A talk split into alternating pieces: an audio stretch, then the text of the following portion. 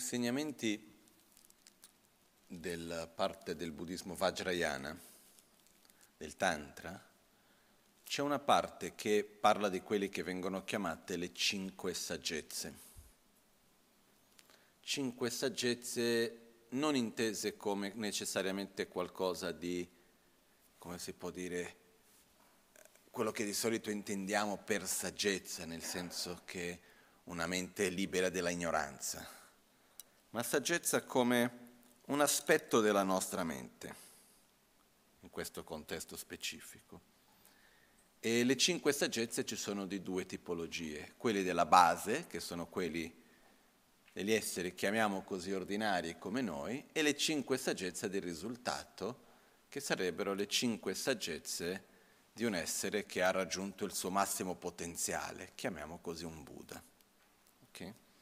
Io per tanti anni ho cercato, tanti anni, non so, per un periodo lungo comunque, ho cercato di capire queste cinque saggezze, perché li ascoltavo un po' dappertutto, ogni volta che c'è un'iniziazione si parla delle cinque saggezze, nell'autoguarigione ci sono le cinque saggezze, la immagine dei cinque Diani Buddha e le cinque grandi madri rappresentano la personificazione delle cinque saggezze, ma io ho una mia cosa che in generale ho bisogno di capire le cose, voglio capire, non mi basta solo sentire, a un certo punto le cose le devo poter inquadrare in qualche modo nella mia mente logica.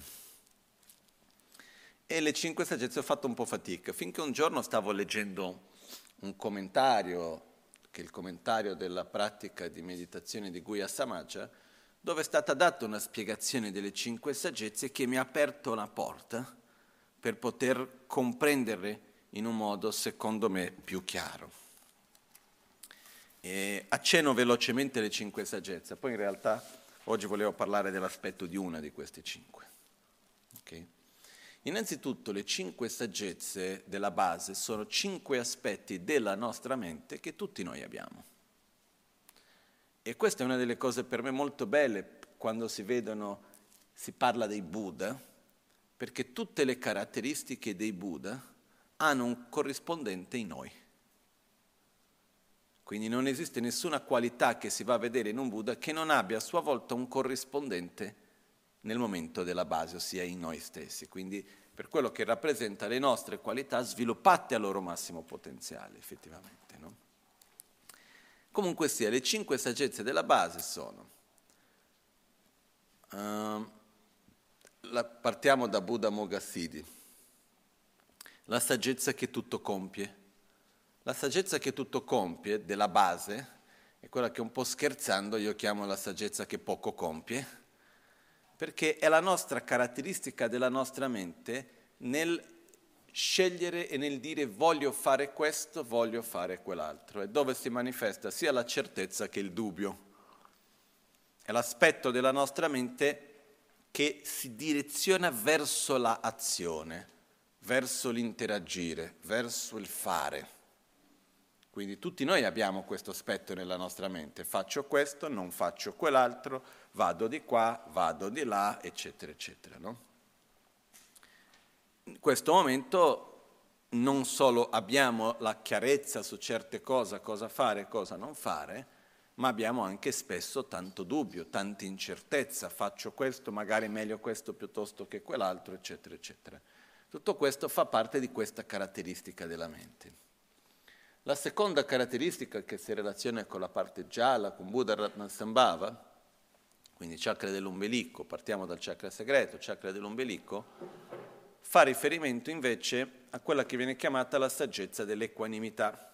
La saggezza dell'equanimità è la nostra capacità, della base, è la nostra capacità di percepire le somiglianze che ci sono fra le cose, le persone, gli esseri, fra i fenomeni che percepiamo. Quindi io posso, mentre io vi vedo, io so che ognuno è diverso, ma sono tutti esseri umani, per esempio, così almeno a me mi pare, no?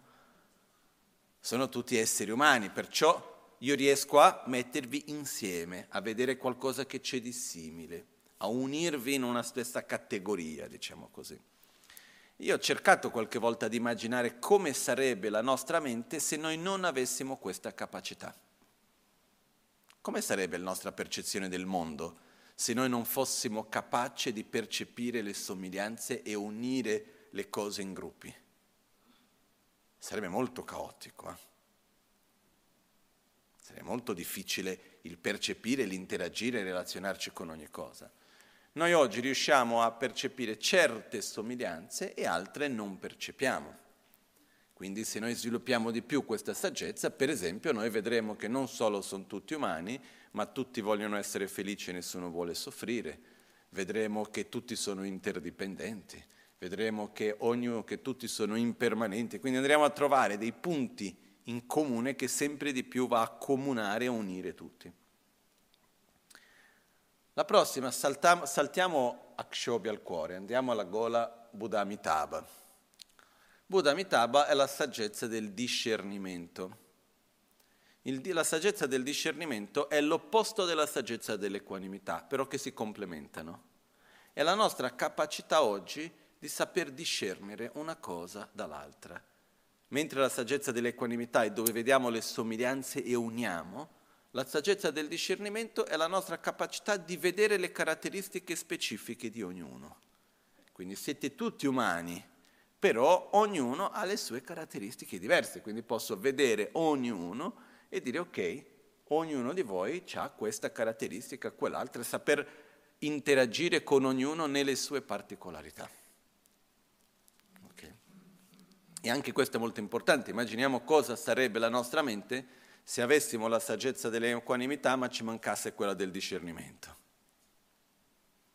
Anche qua sarebbe impossibile interagire e relazionare. Più la saggezza del discernimento è sviluppata, più siamo capaci di vedere lo specifico, di entrare in contatto in un modo più profondo e specifico con ognuno nelle sue particolarità.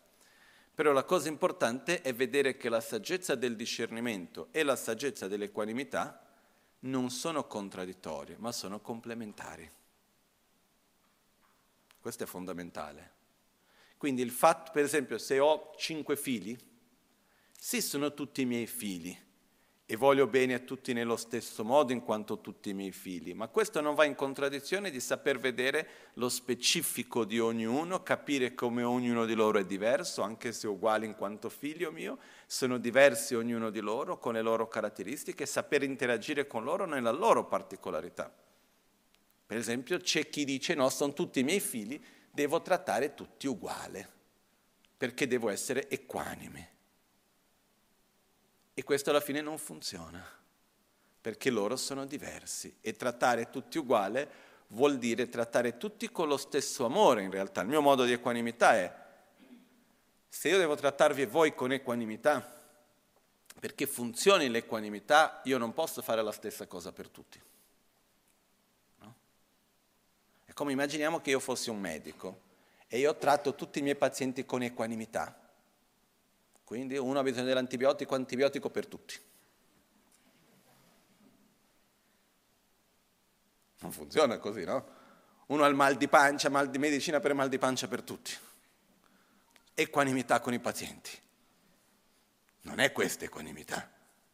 Equanimità è voler il bene di ognuno nello stesso modo e dare la stessa energia a ognuno, la stessa energia intesa non come tempo, eccetera, ma veramente dare il meglio per ognuno adattandosi alle caratteristiche specifiche di ognuno.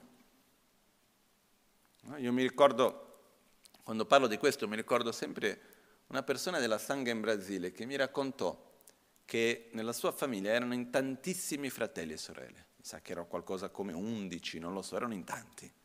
E il padre era una persona bella, eccetera, però estremamente occupato. Lavorava tantissimo e non aveva tanto tempo a disposizione per stare con la famiglia. Però lui aveva fatto una cosa molto intelligente.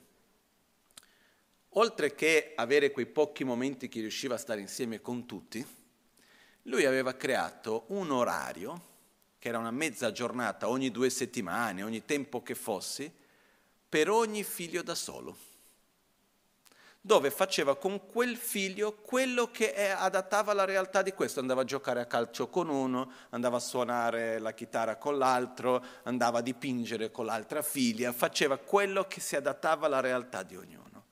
E fra di loro, anche se a livello materiale del tempo hanno avuto poco tempo con il padre, tutti hanno mantenuto una sensazione di profonda vicinanza con il padre perché il padre non solo ha visto tutti come i suoi figli, ma ha saputo vedere e interagire con ognuno nel suo specifico, dando lo spazio a ognuno di poter manifestare le loro caratteristiche e sapere essere visti nella loro specificità. Quindi qua rientriamo l'importanza di poter avere insieme la equanimità con il discernimento, queste due saggezze che sono complementari, non sono contraddittorie. Ok? Questo è importante ricordare. L'ultima, la penultima delle cinque saggezze, Buddha Vero Chana, il chakra del capo, riguarda la saggezza chiara come uno specchio. La saggezza chiara come uno specchio è la nostra capacità della base, è la nostra capacità di percepire ciò che ci appare. Quindi que- nel momento presente quanti sono i fenomeni che appaiono a noi?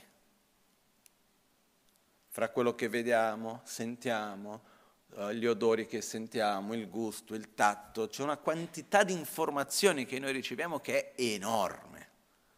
Una volta in un documentario ho, sentito che dicevano in ogni secondo il nostro cervello riceve circa 2 miliardi di informazioni di cui siamo consapevoli concettualmente di circa 2000. Okay? La saggezza chiara come uno specchio, nostra, uno specchio è la nostra capacità di riflettere il mondo che ci circonda, tutti gli oggetti che appaiono ai nostri sensi, con consapevolezza. Quindi più questa saggezza è sviluppata, questo aspetto della mente è sviluppato, più siamo consapevoli di ciò che c'è intorno a noi, degli oggetti che appaiono a noi meno abbiamo questa caratteristica sviluppata, più abbiamo una visione piccola e vediamo una sola parte, non riusciamo a essere consapevoli delle altre cose che ci appaiono. No? E, ehm, ok? E qua c'è un punto che è anche importante, che si connette con quello che volevo andare a spiegare dopo. Quando noi, per, uh, ok, andiamo direttamente da un'analogia, una metafora che ci aiuta a capire.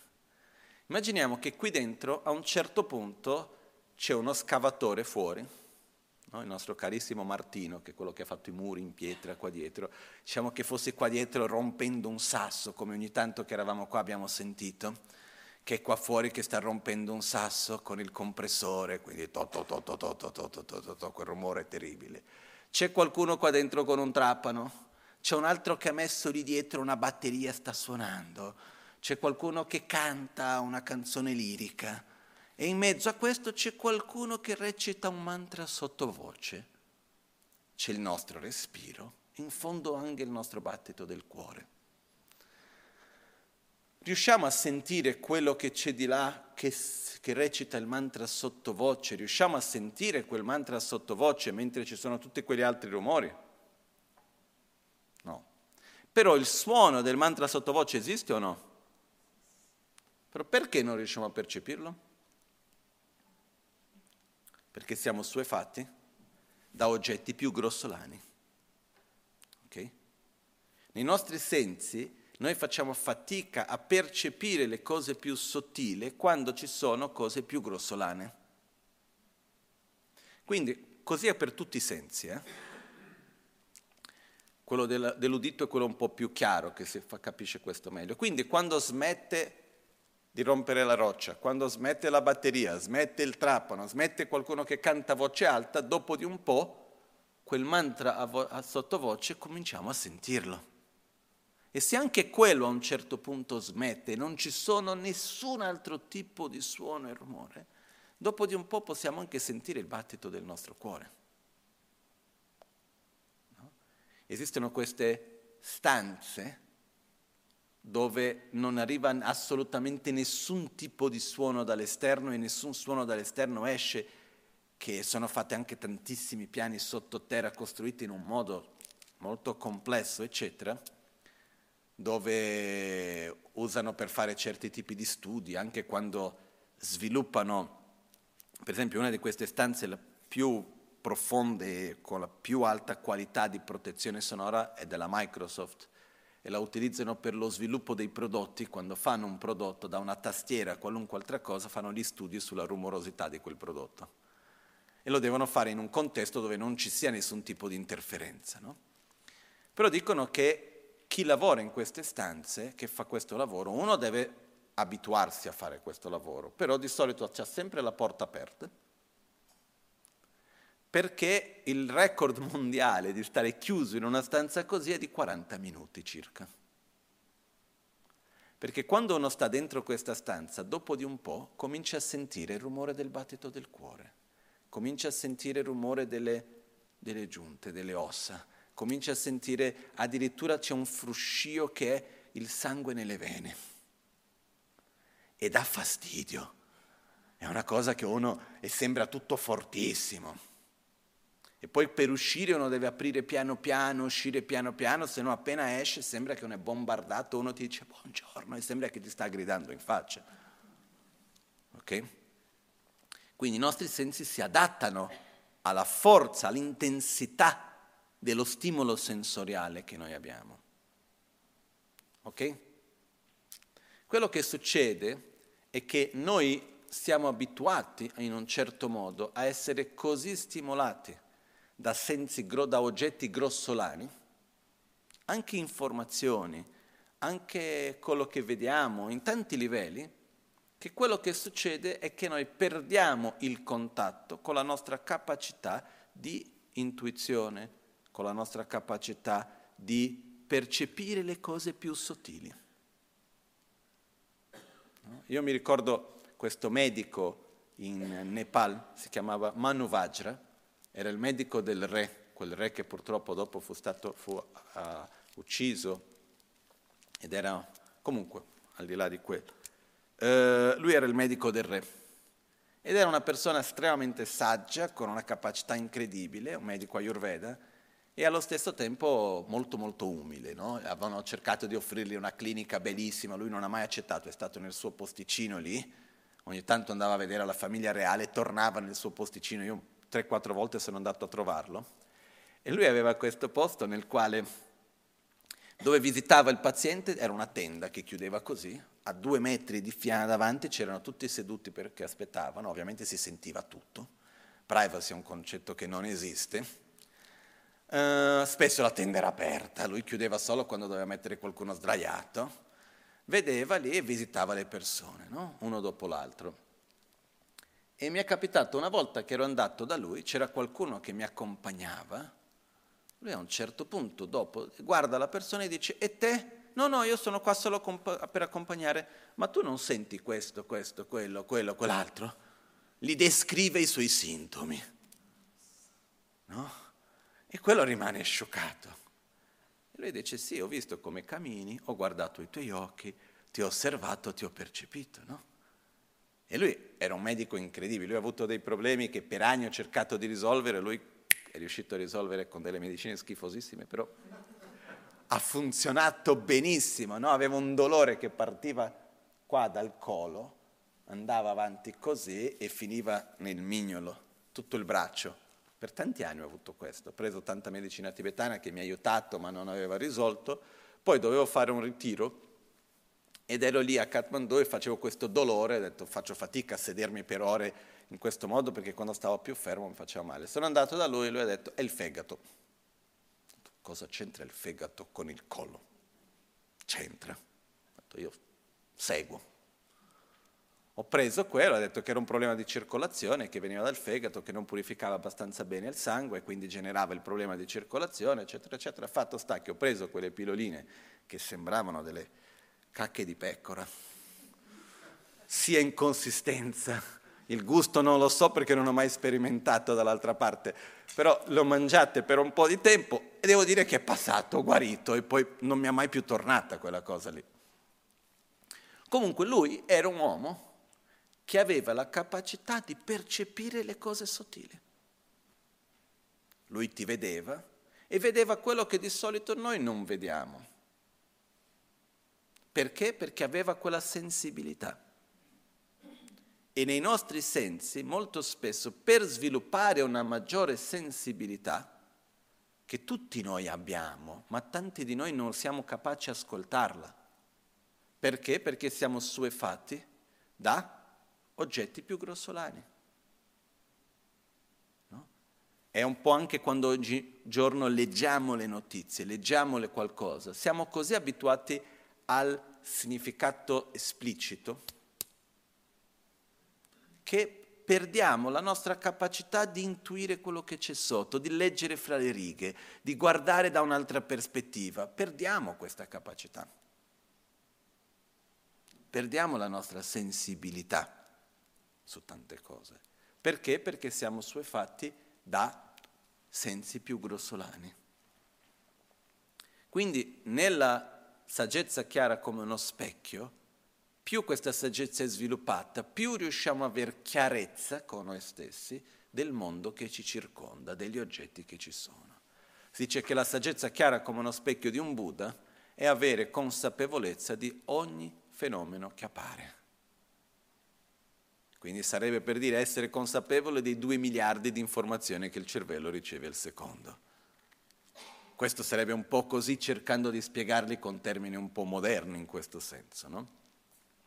La quinta saggezza viene chiamata la saggezza del Dharma dato, che in realtà non è una caratteristica della mente più di tanto, ma è la mente stessa, indipendentemente dalle sue caratteristiche.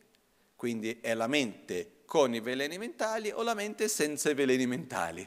Quindi è il fatto che la nostra mente, nella sua natura, non è arrabbiata piuttosto che invidiosa, piuttosto che gelosa, eccetera. Queste sono caratteristiche che si manifestano e vanno, ma non fanno parte della natura della mente. Quindi la nostra mente, il nostro essere, indipendentemente da tutte queste caratteristiche che hanno, vengono, viene chiamata la saggezza del Dharma dato. Dharma dato è una parola difficilissima da tradurre, per questo si usa Dharma dato. Dharma vuol dire fenomeno, dato vuol dire spazio assoluto era un po' difficile di, di tradurre in realtà, ma vuol dire la natura ultima della mente. Adesso, di queste cinque saggezze, una di quelle che tutte sono importanti, okay? però oggi volevo affrontare un pochettino quella di Amoghasiddhi, la saggezza che tutto compie.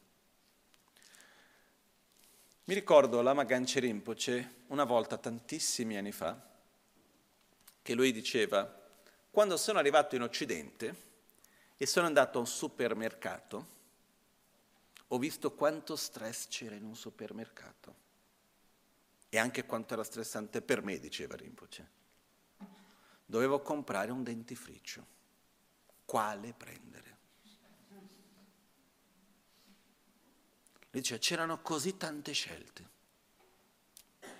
tanti tipi diversi, e figuriamoci, stiamo parlando degli anni Ottanta, Figuriamoci oggi. No? Tanti prezzi, tante scelte, tante possibilità. E lui a un certo punto dice, questo genera stress. Lui ha detto, molto più facile nel mondo comunista, dice una scelta, è quella. E noi diremo la via di mezzo. Non sarebbe male, no? Però il punto qua qual è? Questa era un'analogia che lui faceva. Fare delle scelte genera stress. Quando noi ci troviamo davanti a qualcosa su cui dobbiamo dire faccio questo o faccio quello, fra questi qua, cosa devo fare? Prendere delle decisioni, fare delle scelte, è un qualcosa che spesso consuma la nostra energia, spesso genera una tensione dentro di noi nei tempi moderni in cui noi viviamo, abbiamo aumentato in un modo non indifferente la quantità di scelte che dobbiamo fare quotidianamente. Anche piccole, apparentemente banali, ma non toglie lo stress che viene generato, la tensione che viene generata nel dover fare delle scelte. Una volta era molto minore. La, da dove nasce, secondo me, eh, la tensione nel fare le scelte? Noi ci relazioniamo con la realtà, con il mondo, con le persone, con le situazioni, con gli oggetti, con ogni cosa, tramite una nostra immagine mentale, tramite un'idea di come secondo noi quella cosa sarà. Quindi abbiamo due possibilità davanti, sono al ristorante, prendo il menù, immagino un cibo piuttosto che un altro. Immagino a ah, come sarà se mangio questo, no, ma sarà meglio se mangio quell'altro, perché questo è così, perché quell'altro è colà, eccetera, eccetera, eccetera. E noi cerchiamo di immaginare il futuro e creare un presente che dopo corrisponda a quello futuro. Non so se è chiaro questo. Ok? Quindi noi abbiamo, quando noi dobbiamo fare una scelta, molto spesso ci mettiamo addosso a noi il peso di dover prevedere ciò che accadrà e agire in un modo che dopo riusciamo a realizzare quello che avevamo previsto. Una responsabilità enorme peso enorme. No? Perciò, ma quando noi ci troviamo davanti a una scelta, molto spesso una delle cose che ci fa questo peso è pensare, ma sarà veramente così? Ma porterà questo risultato? Ma sarà in questo modo? Ma quale dei due sarà meglio? In questo processo noi cerchiamo di prevedere il futuro, di immaginare come sarà, cosa che siamo in realtà incapaci. Io sono riuscito a gestire per me un po' meglio questo partendo da un presupposto che per me mi ha fatto rilassare tanto. Qualunque scelta faccio non sarà giusta.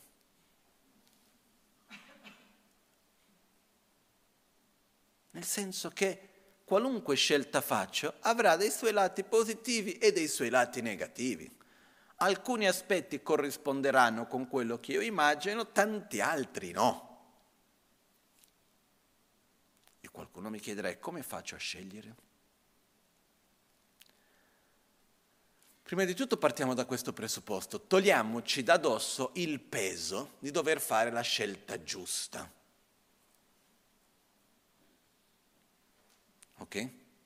Ricordandoci che il non scegliere è una scelta.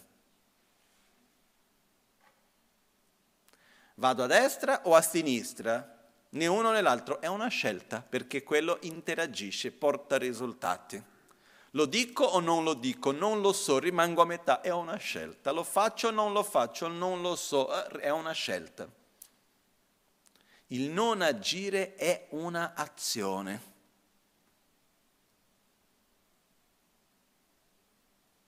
Io non ho fatto nulla, quindi hai fatto qualcosa. Ok? Perciò partiamo da due presupposti. Non abbiamo scelta che scegliere e qualunque scelta facciamo non sarà perfetta. Avrà i suoi pro e i suoi contro, non possiamo avere un totale controllo delle cose. Quindi dobbiamo andare avanti dobbiamo muovere. In questo ci sono alcune caratteristiche importanti. Una è osservare la nostra motivazione.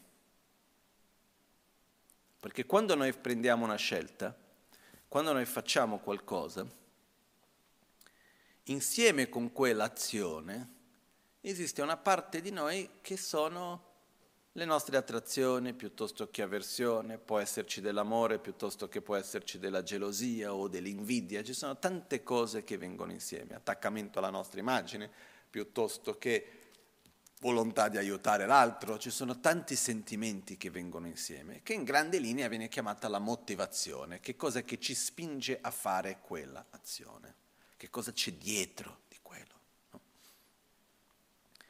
Innanzitutto è molto difficile avere una motivazione che è 100%. una cosa piuttosto che un'altra. No? La nostra mente piuttosto è fatta di, è come un, un, una pietanza, un cibo che è fatto di tanti ingredienti, dove ci sono tanti aromi, tanti ingredienti insieme. C'è un ingrediente principale, poi ci possono essere tanti altri. Ci sono alcuni che anche se metti poco hanno un effetto enorme. Ok? Perciò, e questo nella, vengono chiamati fattori mentali, si studiano 51 fattori mentali, che sono le caratteristiche, un po' gli ingredienti che compongono gli stati mentali, no? Però non è il momento adesso per parlare dei 51 fattori mentali. Uh, quello che accade è che è importante per noi osservare quali sono gli ingredienti che compongono. Per esempio, io posso essere davanti a una scelta di dover vedere cosa faccio, aiuto quella persona o non l'aiuto. Nel aiutare la persona, qual è la motivazione che c'è dietro? Perché lo voglio fare? È perché io voglio nutrire il mio ego aiutando quella persona? È perché io ci tengo che la persona stia bene? Qual è la ragione? È perché io mi aspetto qualcosa in cambio? Possono essere mille le motivazioni diverse e probabilmente ci sarà un po' di uno e un po' dell'altro. In questi casi è importante per noi connetterci con la parte che è più virtuosa e cercare di seguire quello. Però nelle nostre scelte c'è una parte che è la motivazione. Per questo, per esempio, che io sempre dico, quando una persona è molto arrabbiata o presa fortemente dalla gelosia piuttosto che dalla invidia, eccetera, non è il momento di fare delle scelte. Anche se quello che stai per fare è la cosa, diciamo, giusta, non va fatta con quell'intenzione. Perché è come se tu fai una pietanza buonissima e poi metti dell'arsenico, metti del veleno. Cosa succede?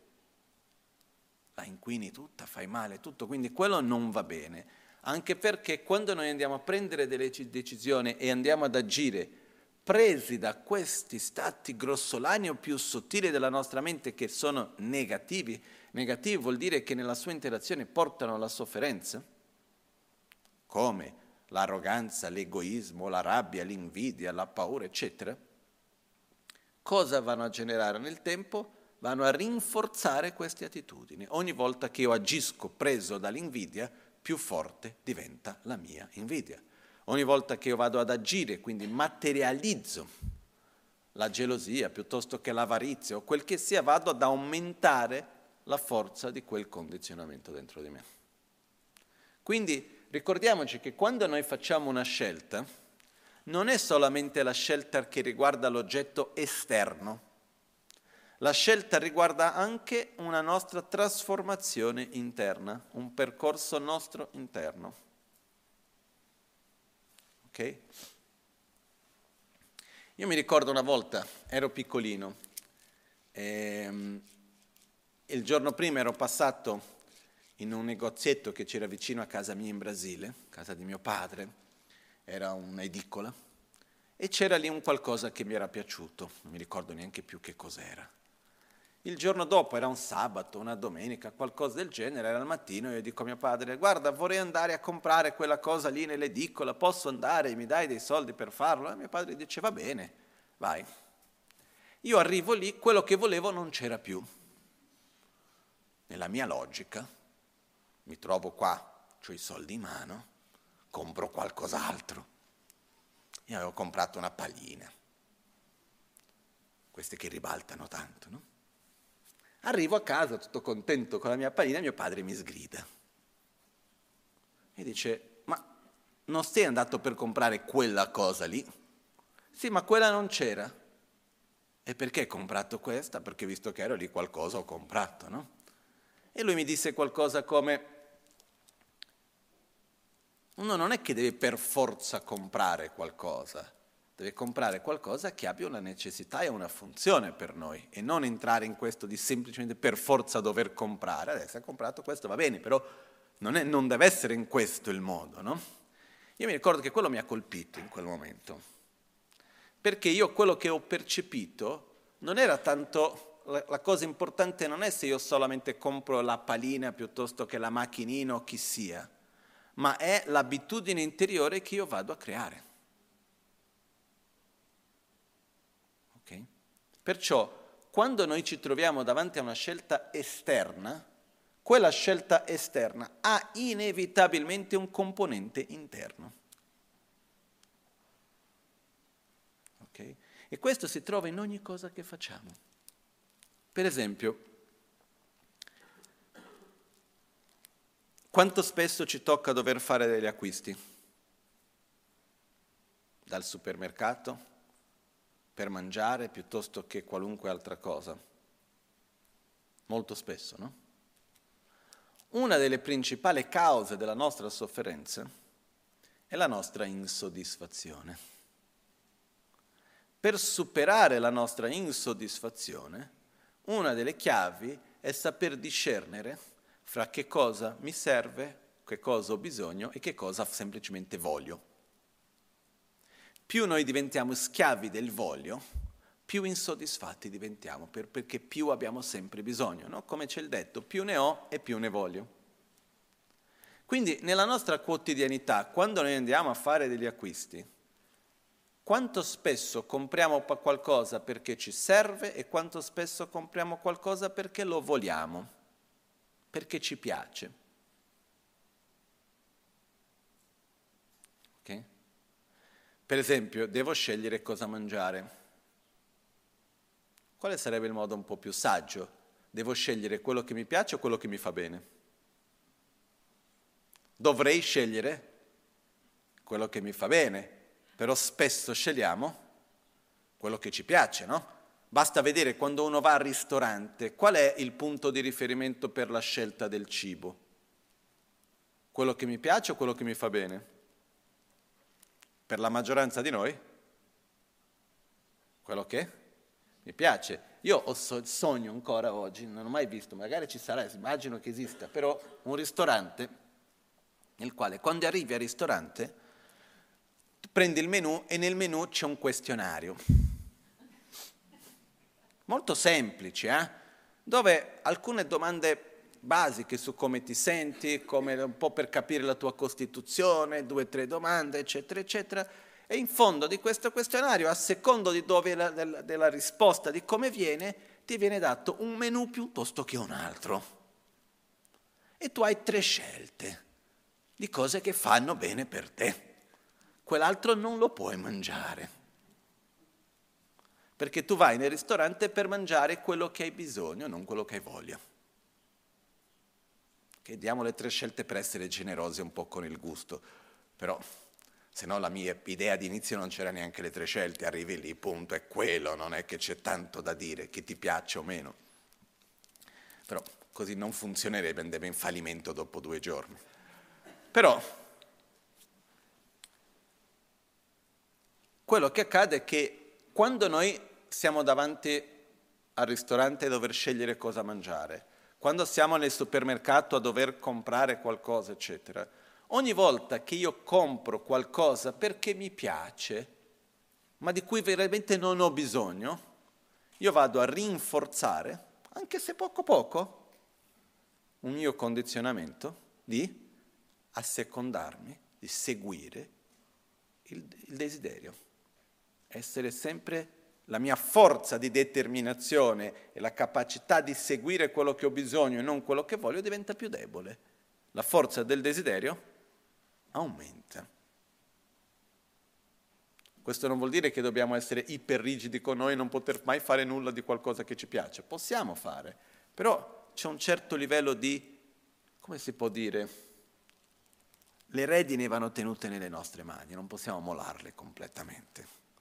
In questo momento, per spesso tanti di noi, le redine non sappiamo neanche dove sono. Quindi prima dobbiamo prenderle bene in mano per poi dopo poter lasciarle un po' morbide. Ok? Comunque, quello che accade è, quando noi facciamo una scelta del genere, stiamo rinforzando una caratteristica nostra piuttosto che un'altra. No? Mi ricordo quando ero in Tibet e sono andato da mio maestro una volta presto al mattino Erano le 8, però ricordiamoci che in Tibet, Tibet centrale, c'è l'orario di Pechino, quindi le 8 in realtà sarebbero le 5 e mezza, che ci sono due ore e mezza di differenza dal punto di vista del sole effettivamente, no? Quindi il sole stava appena sorgendo, era ancora un po' buio, un freddo. E arrivo lì e vedo questo ragazzo davanti a me, dovevo ricevere degli insegnamenti, c'era questo ragazzo davanti a me che portava dell'acqua, circa un contenitore con circa 20 litri d'acqua, attaccato alla testa, lo portava su queste scale molto ripide, in Tibet almeno nelle costruzioni tradizionali più antiche, le scale non sono proprio così, ma sono praticamente così. E quindi era lì che saliva queste scale, erano quattro piani. E io arrivo su, vedo lì lui che faticava, gli mancava un po' l'aria, siamo a 4.000 metri di altitudine, anche se lui è nato lì, gli mancava un po' l'aria.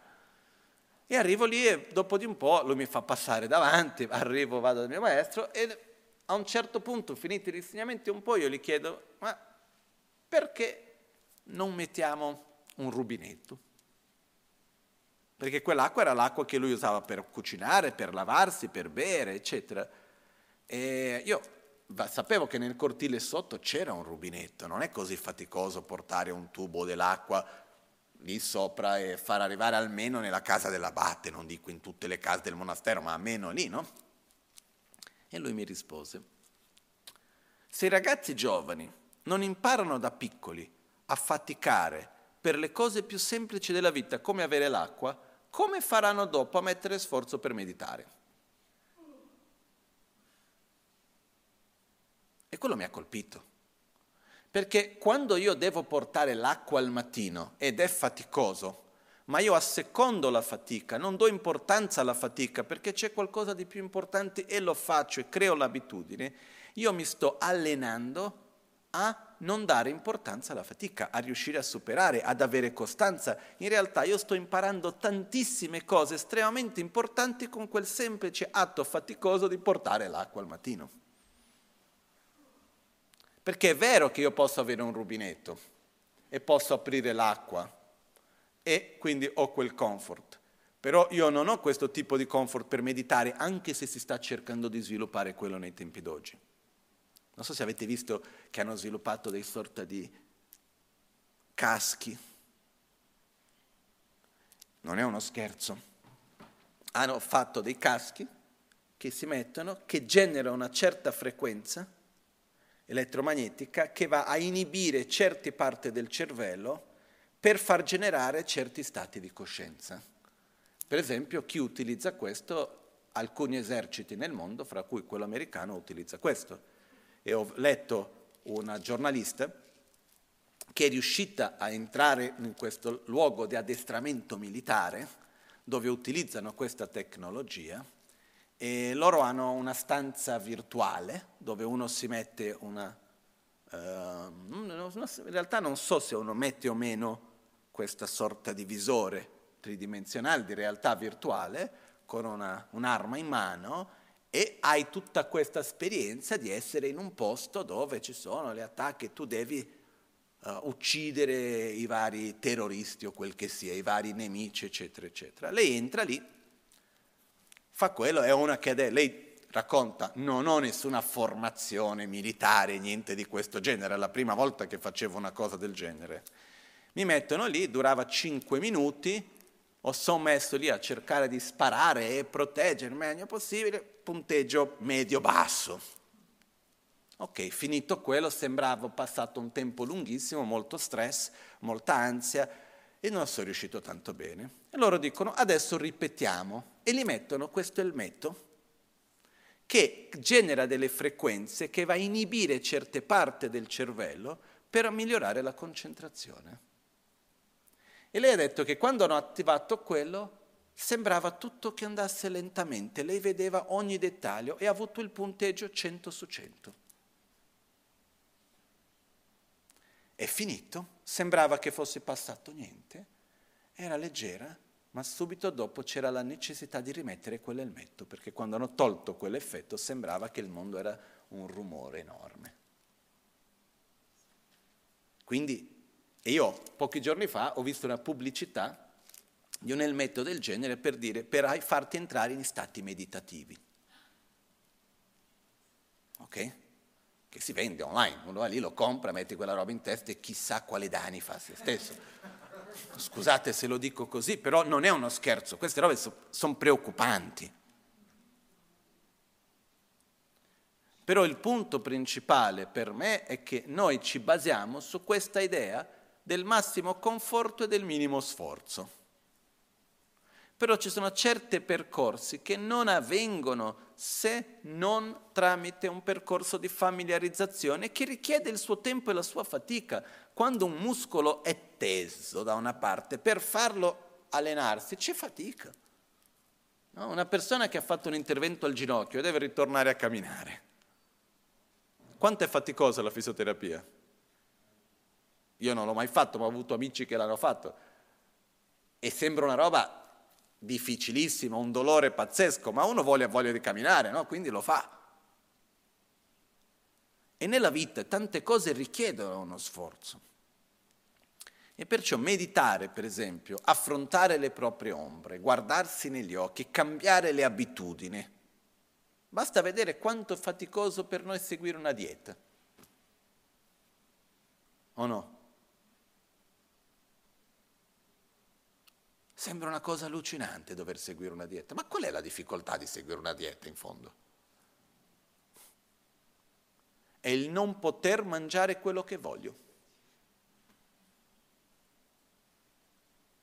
È quasi una ribellione il fatto di non voler seguire bene la dieta, perché io devo poter fare quello che mi piace, devo poter fare quel che voglio, invece di avere questo potere di controllo su di noi di fare quello che mi fa bene, anche se faticoso.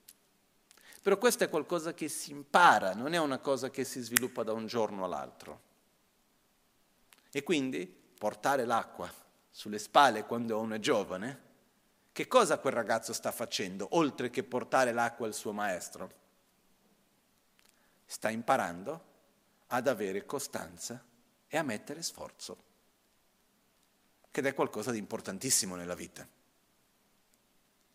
Perciò questi sono alcuni esempi che volevo dare per dire che quando siamo davanti a una nostra azione quotidiana, per il quanto possa sembrare banale, quelle azioni che andiamo a compiere, quelle scelte che andiamo a fare quotidianamente, hanno un componente che è qual è la caratteristica interna che quello va a rinforzare piuttosto che indebolire che cosa andiamo a familiarizzarci con, cosa andiamo a trasformare interiormente. Ogni cosa che facciamo ha un componente, chiamiamo così soggettivo, interiore, chiamiamo come vogliamo, però ha una componente di questo genere. Ok? Dall'altra parte dobbiamo vedere qual è la motivazione e c'è un punto molto importante nel fare le scelte partendo dal presupposto che abbiamo detto prima che non esiste scelta perfetta. Quindi io vi consiglio di togliervi da addosso, io dico togliervi perché io mi sono già tolto da tempo, il peso di fare la scelta giusta. Almeno se io faccio qualcosa e dopo non funziona, eh, vabbè, ho provato, ho fatto il mio meglio in quel momento, ma non è detto che l'altra cosa avrebbe funzionato neanche. Eh? Quindi ci dobbiamo togliere da dosso il peso che la scelta che facciamo sarà la scelta perfetta, la scelta giusta, intesa che tutto andrà come noi intendiamo che debba andare, perché noi non abbiamo la capacità di vedere l'integrità intera di tutte le varianti che ci sono. Io non ho questa capacità e non ho mai conosciuto nessuno che l'avesse. Anche una persona così saggia come Lama Ganche se l'aveva non lo manifestava di avere. Una conoscenza perfetta di tutte le varianti possibili.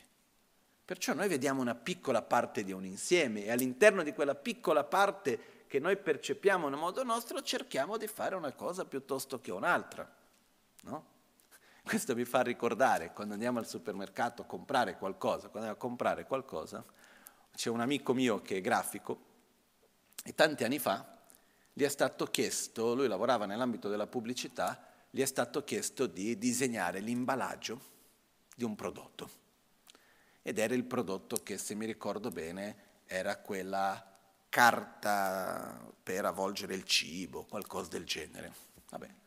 Lui disegna questo e fa un pacchetto che da quando quel pacchetto viene messo nel mercato il prodotto comincia a vendere molto di più. E a un certo punto addirittura devono fare un altro pacchetto che mando premium perché le, i negozi cominciavano a vendere con un prezzo più alto quello, perché come sembrava graficamente le persone pensavano che erano di una qualità migliore. C'è stato tutto un, un qualcosa che è successo. Questo per dire, quando noi scegliamo il prodotto, qual è il nostro riferente di solito? L'esterno, quelle tre cose che scrivono, il modo come è scritto, i riferenti che noi abbiamo. Se qualcuno ci ha parlato che quella marca non va bene, vediamo quella marca scritta già non ci piace se vediamo che è fatta di una carta che ha una, una somiglianza al riciclato, con dei colori un po' opachi e da qualche parte c'è un logo scritto green, ci sembra già migliore.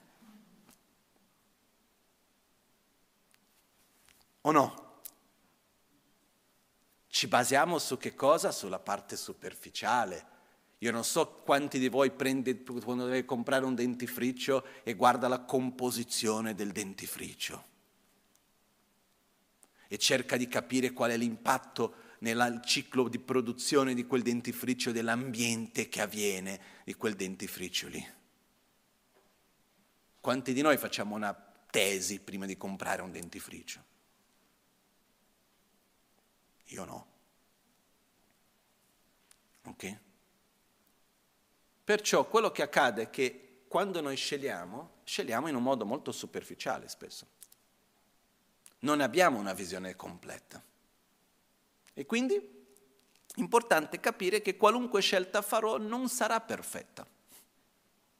Perciò ci togliamo questo peso da dosso. Prima, prima base, le scelte non sono perfette, secondo, non possiamo ma che scegliere, perché anche il non scegliere è una scelta. Come facciamo per scegliere? La scelta giusta, dalla mia esperienza, è quando dinanzi a una situazione, dinanzi alla scelta, il dialogo interno si ferma. Perché quando c'è dialogo interno, faccio questo, faccio quello, vuol dire che non c'è coerenza dentro di noi fra i nostri pensieri e i nostri sentimenti.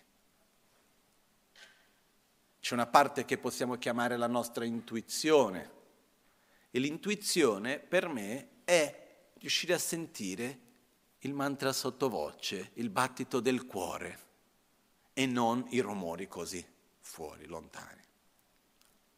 Io dalla mia esperienza ogni volta che ho seguito la mia intuizione ha sempre funzionato, anche se sembrava una cosa assurda.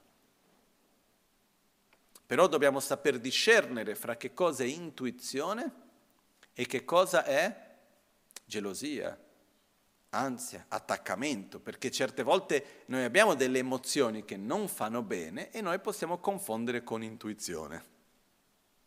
Ok? Poi c'è un'altra cosa, ogni tanto abbiamo un'intuizione e invece di seguire l'intuizione noi cominciamo a interpretare l'intuizione e quell'intuizione già non lo è più. Una delle cose che ho cercato, che cerco di fare per me è che quando mi trovo davanti a una scelta, e vedo che se c'è un'intuizione, per capire se ha un'intuizione effettivamente o meno, una delle cose da capire è dove io mi sento fisicamente dinanzi a quella, a quella scelta, quell'idea. Se è qualcosa che quando quel sentimento viene e io lo sento più nelle parti, diciamo, dalla metà in giù, più al cuore, di solito l'intuizione giusta viene più dal, dal petto, dal cuore quelle che sono un po' più mischiate con altre emozioni spesso vengono più dalla pancia. E quando noi li sentiamo nella testa vuol dire che siamo già entrati in un processo di concettualizzare, analizzare, quindi intuizione già non lo è più. Ok? Ed è importante per noi vedere. Poi è importante per noi ovviamente fare la nostra propria esperienza. Ci provo una volta, ci provo due, ci provo tre, ha funzionato, comincio a sviluppare sempre più fiducia in me stesso, ricordandoci che la scelta perfetta non esiste. Io stavo riflettendo oggi, quando abbiamo cominciato a parlare, prima all'inizio, no? che volevo parlare di questo argomento, che io, nella mia esperienza personale, le scelte più importanti che ho fatto nella mia vita, ossia le scelte che hanno avuto un impatto maggiore, almeno consapevolmente, nella mia vita, sono tutte scelte che ho fatto non basandomi su un processo concettuale non basandomi su un'idea faccio questo perché dopo farò quell'altro, che questo mi porterà a quell'altro, non con una cosa programmata cercando di avere un po' il controllo della vita, ma erano scelte che avevo dentro di me questa forte sensazione che quella è la cosa giusta, che questa è la cosa che è la cosa migliore da fare, è quello dove dovrei andare, anche in certi casi con molta fatica. C'è stata una scelta in particolare che mi viene in mente che l'ho fatta con molta fatica, perché concettualmente ero totalmente contrario a quello. Però guardando dopo più avanti sono consapevole che sono sicuro che per me è stata la scelta migliore, che riguarda quando ho lasciato la vita che faccio il monastero in India e sono venuto a vivere in Italia. È stato un momento molto difficile per me su diversi aspetti. Però in questi momenti c'è un punto fondamentale, che è permetterci di osservare anche, cercare di dare un po' di spazio alla nostra intuizione, dare spazio anche a quello che gli altri ci dicono. E c'è un momento prima di fare la scelta finale dove è come se noi, come posso dire, rimettessimo tutto in gioco un'altra volta. Vi faccio un esempio. Quando stavo facendo il progetto del Tempio, ok? Avevo fatto un progetto, parlando con la Magancian, eccetera, c'era tutto un progetto in ballo, che era diverso di quello che ci abbiamo oggi. Uh, avevo messo tantissime energie in quel progetto, tanto tempo, eh, addirittura tutto il progetto dal punto di vista architettonico, degli impianti, era tutto finito. Eh? L'esecutivo, era tutto finito. E a un certo punto eh, facciamo un incontro con una delle persone, la Shirley, che era la persona che ha offerto più o meno un terzo del valore della costruzione del Tempio, un po' di più di un terzo, e quindi qualche parola almeno dovrei, di qualunque dovrei ascoltare, però in quel contesto lì ancora di più, no? E dice no, in un modo estremamente rispettoso e gentile ed educato come lei, mi dice no, questo qua invece non va tanto bene, magari non sarebbe meglio fare diversamente, mettili dei punti. Prima reazione, difensiva. Ma tu non sai quanto tempo ho dedicato per questo. Ho pensato, ripensato, viene adesso a dire che non va bene. E c'è da qualche parte una resistenza a cambiare non perché io sono convinto che quello che ho è meglio, ma perché c'è una parte dell'ego che non vuole accettare da qualche parte che sia meglio far diversamente. E io mi ricordo questa piccola battaglia interna di dover dire ma no, ma come, eccetera, eccetera, finché c'è stato un momento nel quale io mi sono detto fammi aprire veramente altre possibilità il fatto che io mi apra ad altre possibilità non vuol dire che quello che ho fatto finora necessariamente faccia schifo e non vada bene. Magari sì, magari no, però fammi aprire ad altre possibilità. E c'è stata una mattina in cui ho preso, è come se fosse partire da zero, ripensiamo il tutto, prendendo in considerazione i consigli che sono stati dati seriamente non togliendo di mezzo l'attaccamento all'aver ragione, togliendo di mezzo l'attaccamento a aver fatto la scelta giusta e in qualche modo le fa la fatica che ho già messo e tutto quello, togliendo di mezzo l'attaccamento ai costi della progettazione eh, dei, dell'impianto, tutto quello che c'era già, eccetera, eccetera. Fammi riguardare un'altra volta con una mente aperta. Ed è stato lì che ho cominciato a vedere uno con l'altro e mi ricordo benissimo questa mattina, che avevo cominciato molto presto al mattino a rivedere, e a un certo punto faccio uno schizzo, rivedo il tutto e mi è venuta una botta di gioia, che era come un puzzle che non era veramente messo bene, ma che però sembrava che fosse a posto. E a un certo punto lo muovi tutto e dopo riesci a fare in modo che tutto incastra veramente bene. E in quel momento c'è quella sensazione che dice, ah giusto, così è. Mi ricordo che ho chiamato pure l'architetto e ho detto, guarda, ho stravolto il progetto. Mi ho cambiato tutto. Lui ha detto, va bene, fammi vedere come. Gli ho fatto vedere e lui ha detto, hai ragione, meglio così. E quindi una delle cose che è importante dinanzi alle scelte è non avere l'attaccamento ad aver ragione, non avere l'attaccamento a aver fatto la scelta giusta. Ogni tanto ci vuole anche cambiare. E quando noi facciamo quello che è più coerente, in qualche modo c'è una parte dentro di noi che dice stai facendo la cosa giusta. No? Quando mi chiedono perché sei andato in India quando avevi 12 anni, non lo so, nel senso ci sono tante ragioni che posso spiegare, ma la ragione principale è che dentro di me c'era una forte sensazione che stavo facendo la cosa giusta. Perché per come non lo so, ma era la cosa giusta, era dove mi sentivo bene, era come un sentirsi a casa, era quella sensazione di star facendo la cosa giusta. E perciò io quello che vi invito è di cercare di creare dei momenti nella vostra vita per poter ascoltare meglio la propria intuizione, per poter imparare anche a avere un po' più di sensibilità. Però ricordiamoci, quando cominciamo a sviluppare più la nostra sensibilità, dobbiamo stare attenti a non entrare in un processo troppo di, come posso dire, concettualizzare ciò che percepiamo, perché c'è un momento nel quale io ho una sensazione e comincio a dire ma questo è quello, quello è quell'altro, poi possiamo entrare anche in una, un altro estremo che sono delle paranoie assurde, che non va assolutamente bene dall'altra parte. Dobbiamo essere in contatto con il mondo piedi per terra, eh? assolutamente, però mantenendo i piedi per terra saper anche ascoltare le, tutti i livelli che ci sono. Okay? Per questo, una delle cose che ci aiuta è diminuire le scelte disnecessarie. Okay.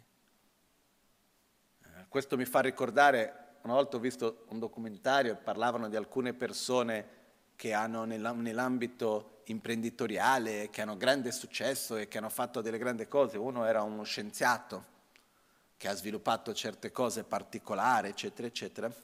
E questo qua ha fatto dei prodotti che hanno avuto molto successo, eccetera. La sua vita era inventare nuove cose. No? Lui ha inventato quel Segway, quel sorta di carrello che ha solo due ruote, che uno va in piedi.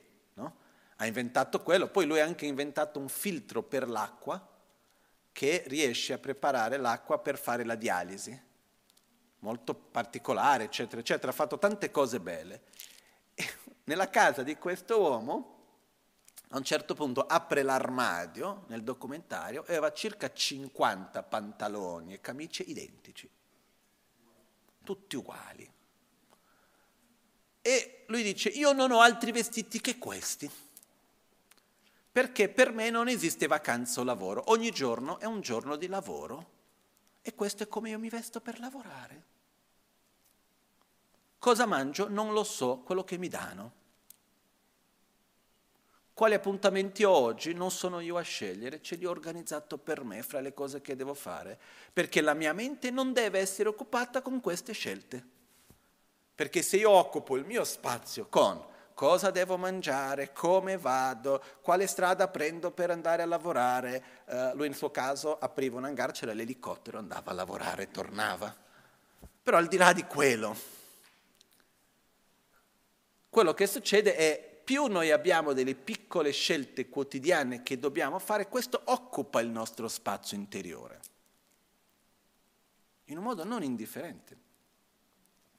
Per questo poter in qualche modo fare le scelte che vogliamo con gioia, non sto dicendo che dobbiamo tutti usare lo stesso dentifricio, però una volta che abbiamo trovato uno che funziona, non stiamo lì a cercare di reinventare il dentifricio ogni settimana Ricordiamoci che lo spazio interiore che noi abbiamo quotidianamente è limitato. E più cerchiamo di avere controllo del mondo che ci circonda, più cerchiamo di fare che ogni piccola cosa sia così come noi vogliamo, più questo spazio viene occupato da questo.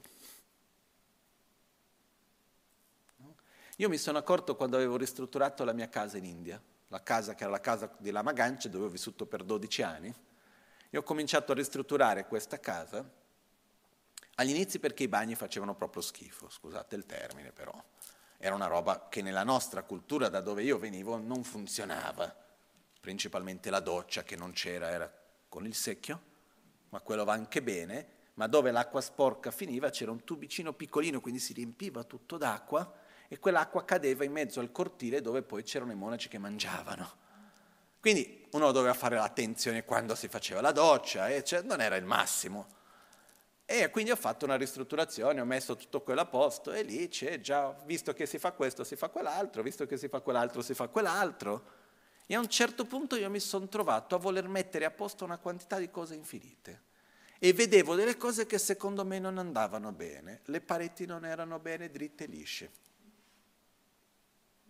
La luce non era bella. In cucina le pentole erano in un posto che non era chiuso, ogni tanto passavano i topi. Vero? Il tavolo non era stabile. E così via, una cosa dopo l'altra ho cominciato a vedere queste cose. Finché un giorno mio maestro, Gian Lakpala, viene da me, lui era una persona molto pratica anche di costruzione, aveva fatto tutte le costruzioni del monastero, eccetera, eccetera. Lui mi disse, senti, tu stai facendo questa ristrutturazione, ormai hai fatto tanto, però c'è ancora tanto che vuoi fare. Qualunque cosa tu ritieni che sia necessario, io sono qua per te e ti aiuto. Però ricordati, il desiderio non ha fine. Io quello che mi sono accorto è che più facevo, più infelice ero, più insoddisfatto diventavo, perché più facevo, più cominciavo a vedere cose che secondo me non andavano, che prima invece andavano bene. Cosa cambia per me se il muro è dritto o è storto? Niente. Ma quando io comincio a vedere tramite quei occhi mi dà fastidio che il muro è storto. Perciò più noi cerchiamo di aver controllo, più cerchiamo che tutto sia così come io voglio che sia, nel piccolo, in ogni cosa, più il nostro spazio viene occupato da quello. E perdiamo la nostra capacità di intuire, di sentire, diventiamo più fragili, la nostra felicità diventa più fragile. Per questo io invito ognuno di noi a cercare di migliorare la nostra intuizione, la nostra sensibilità, diminuendo il rumore intorno a noi, questa è una cosa, e anche ricordandoci che le scelte quotidiane, per il quanto che possano sembrare banale, occupano uno spazio interiore. E quando uno è suefatto che ci sono troppe scelte che non riesce a farle bene, anche quando io ho difficoltà di fare le scelte più piccole a un certo punto, quando arrivano le scelte più importanti uno non ha sicurezza per farle.